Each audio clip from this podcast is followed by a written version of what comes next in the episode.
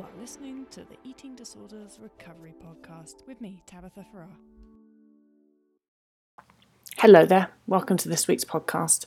So, um, this week's a bit strange. I was having a session with a client who's not a particularly regular client, but somebody that I see every now and then, and um, she started talking about something, and I then just asked her if I could record what she was saying. And uh, this doesn't happen very often, but she was up for it. And I, I just felt that what she was talking about was very important for people to hear. And it's a shame sometimes. My clients have such wonderful insight into treatment because many of them have been through it many, many times. And for whatever reason, it can be difficult for them to give feedback to treatment providers. And most of the time, the reason is that there's not an opportunity to do that. And, or they are not listened to when they try and give that feedback because they're the person that's sick. They're the person that's in recovery. So, what the hell do they know? And um, I think that if treatment providers could actually listen to what people in recovery, as a field, I'm talking about, what, what a lot of people, older people most of the time, that have been through multiple treatment situations, telling them, I think that they that treatment could much better serve people with eating disorders because let's face it, it's not up to scratch. People are revolving door patients, and that's because stuff's not working. It's not that patients fail treatment, it's that treatment is frequently failing patients. And I think that's all the reason why there's this kind of controversy over is full recovery possible or not, because so many people don't fully recover.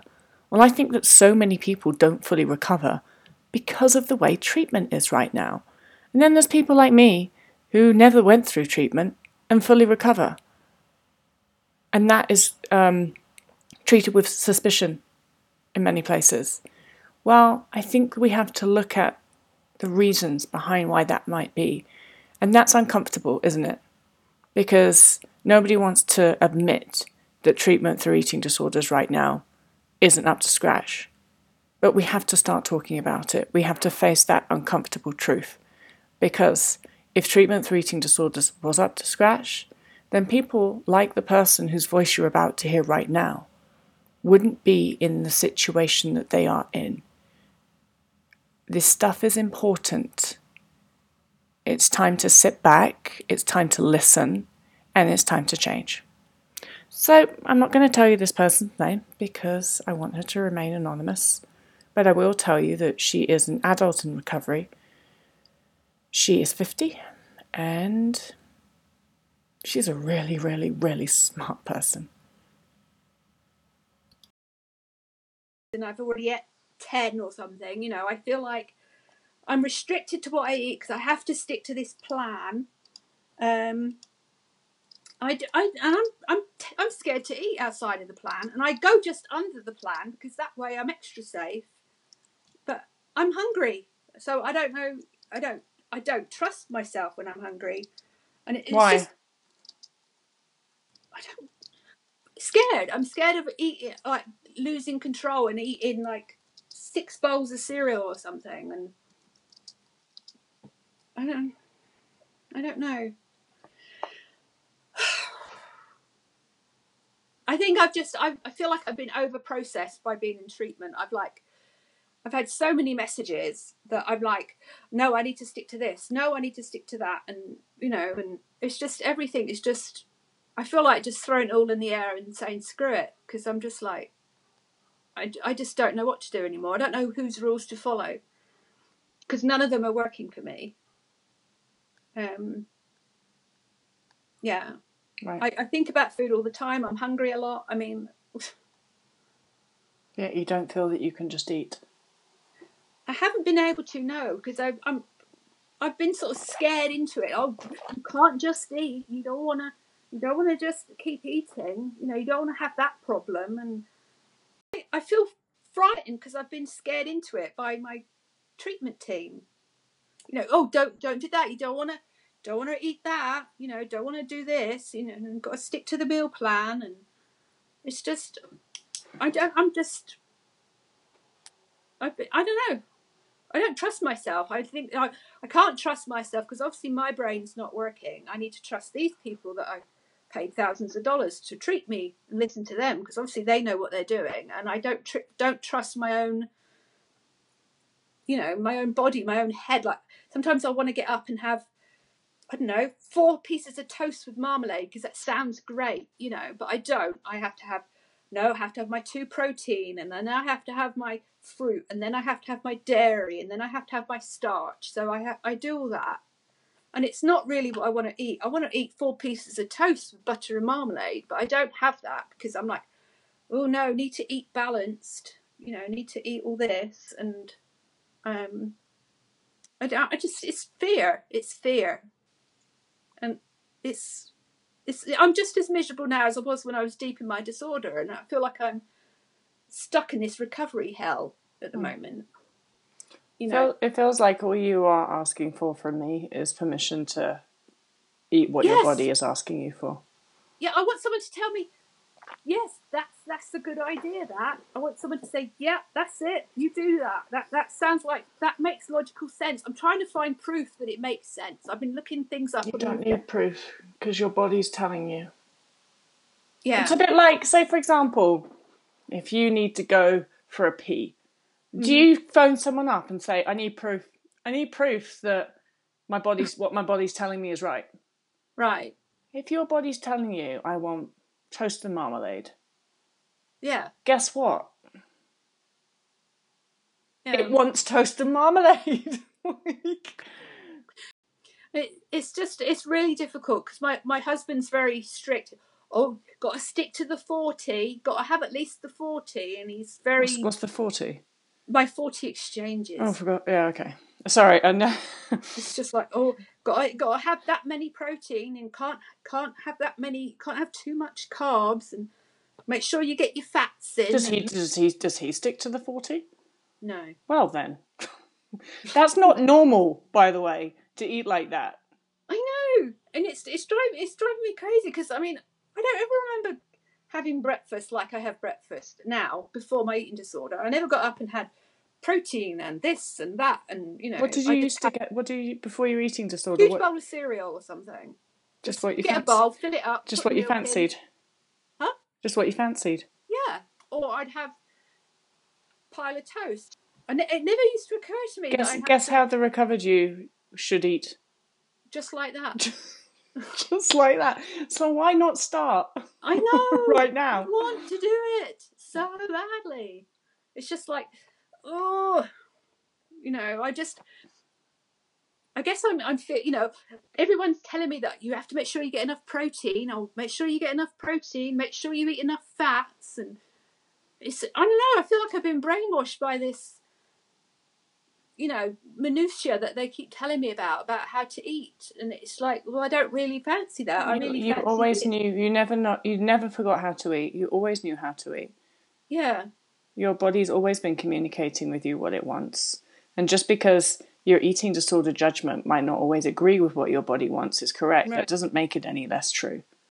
you know, I, I'm I'm I'm I'm fed up. I'm fed up of measuring stuff like you know one and a half cups of cornflakes. Oh God sakes! You know, it's just like Yeah, you know what? Only dis- only, only people with eating disorders measure their food. yeah, and I'm I'm. So I've if you're in recovery from an eating disorder and you don't want to have one anymore, you should probably stop measuring your food. I know, but I feel like I have to do that because I have to stick to the meal plan, and that has everything measured out. How old are you? Fifty. Right. so why are you acting as if your teacher in school says? I know. I I want someone to literally give me written permission. You are allowed to eat whatever you like. I will give you that written permission. I'll send you a slip and a hall pass. a pass, a meal pass. Yeah, I literally, I, I feel like that's what I need to get out of this because I don't think I'm going to get out of this the way I'm doing it. You know, I'm How long have you been in recovery?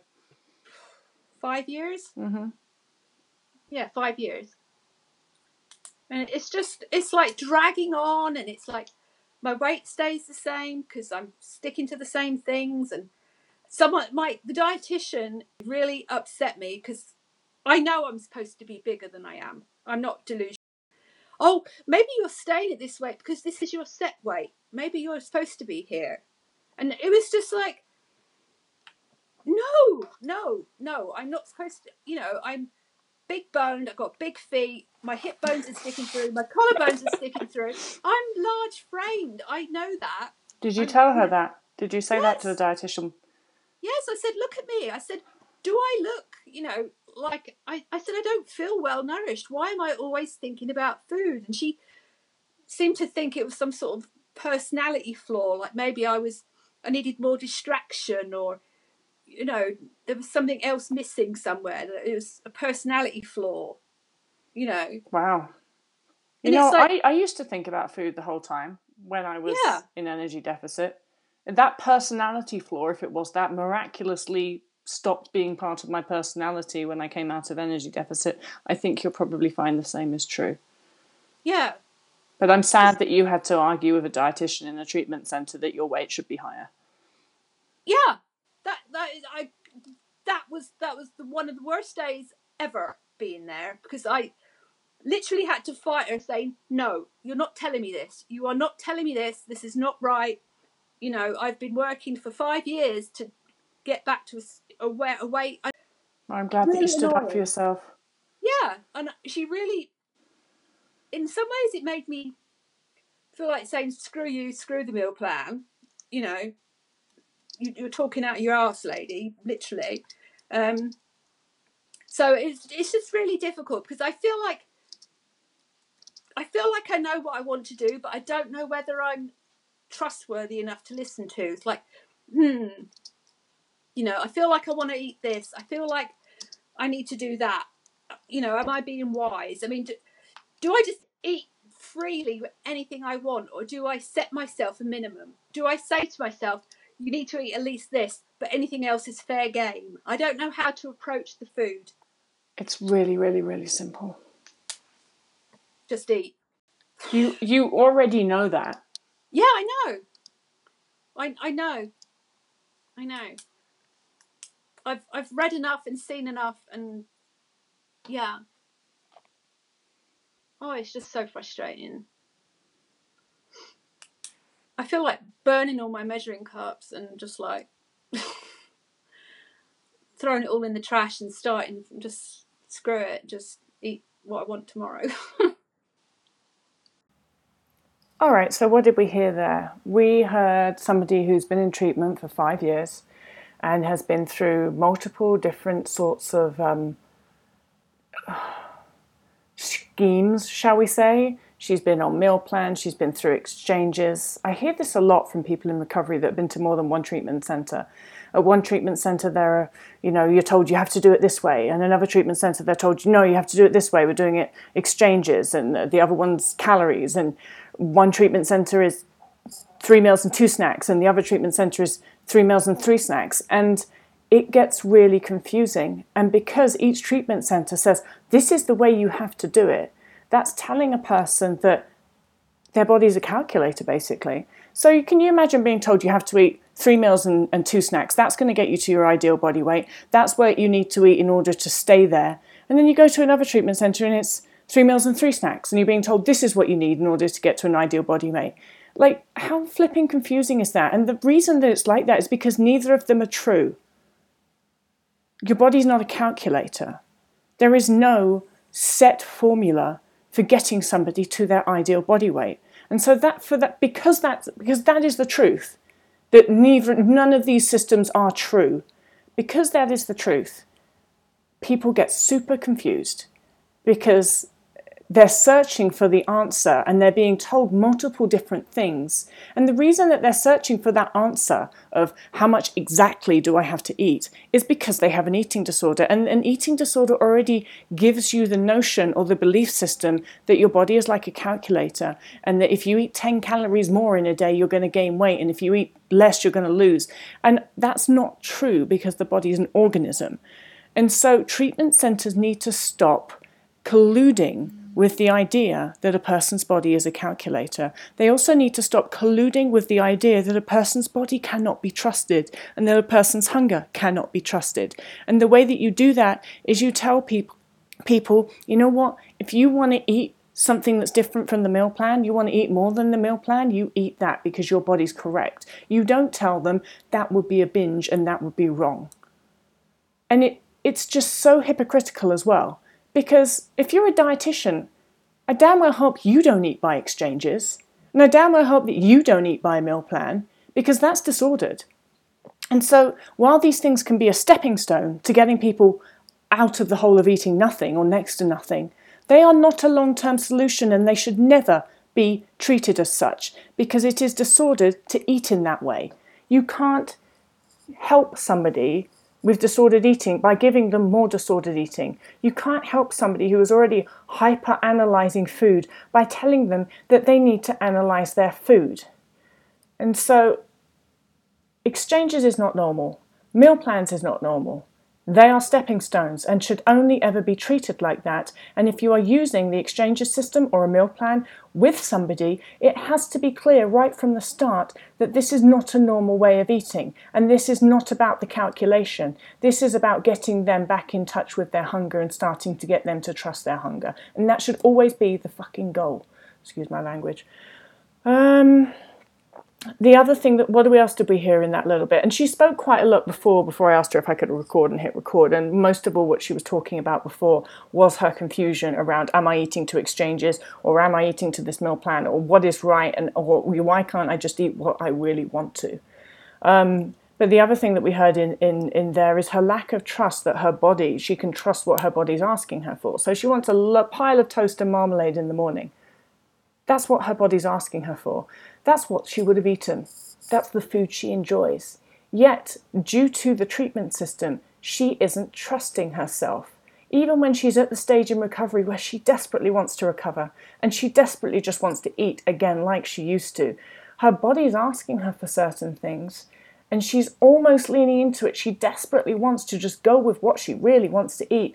But because of the messages that she has been given in treatment, that she can't trust her body, she's not able to do that. You cannot, this a person cannot reach full recovery unless they are able to trust their body and go with their hunger. So when you give people messages that they can't trust their body, you prevent them from reaching full recovery just because of this frustration and the type of confusion that you've heard in the person who was just on. You also heard her arguing with a dietitian, telling a dietitian that she felt malnourished, that she knew her weight wasn't high enough. And that dietitian saying, Oh, you know, well, maybe this is your set point weight. Maybe the reason that you're not continuing to gain weight is because this is your set point weight. When the client is arguing, I'm hungry and the meal plan isn't enough, and I know that my actual natural weight is higher than this, don't tell them that that's not true. I mean, you can't make this stuff up, can you? I think that sometimes people think I make these stories up, which is why I wanted to record one. Because you feel like it goes against any logic that a person who's in recovery from a restrictive eating disorder would have to argue with a treatment provider of their right to eat more food and their right to continue to gain weight. But it happens all the time. And I encourage you, if you are an adult in recovery and if you have similar stories to this, I encourage you to come and talk to me because I'm sick and tired of being polite about this now. This has to change. Enough is enough.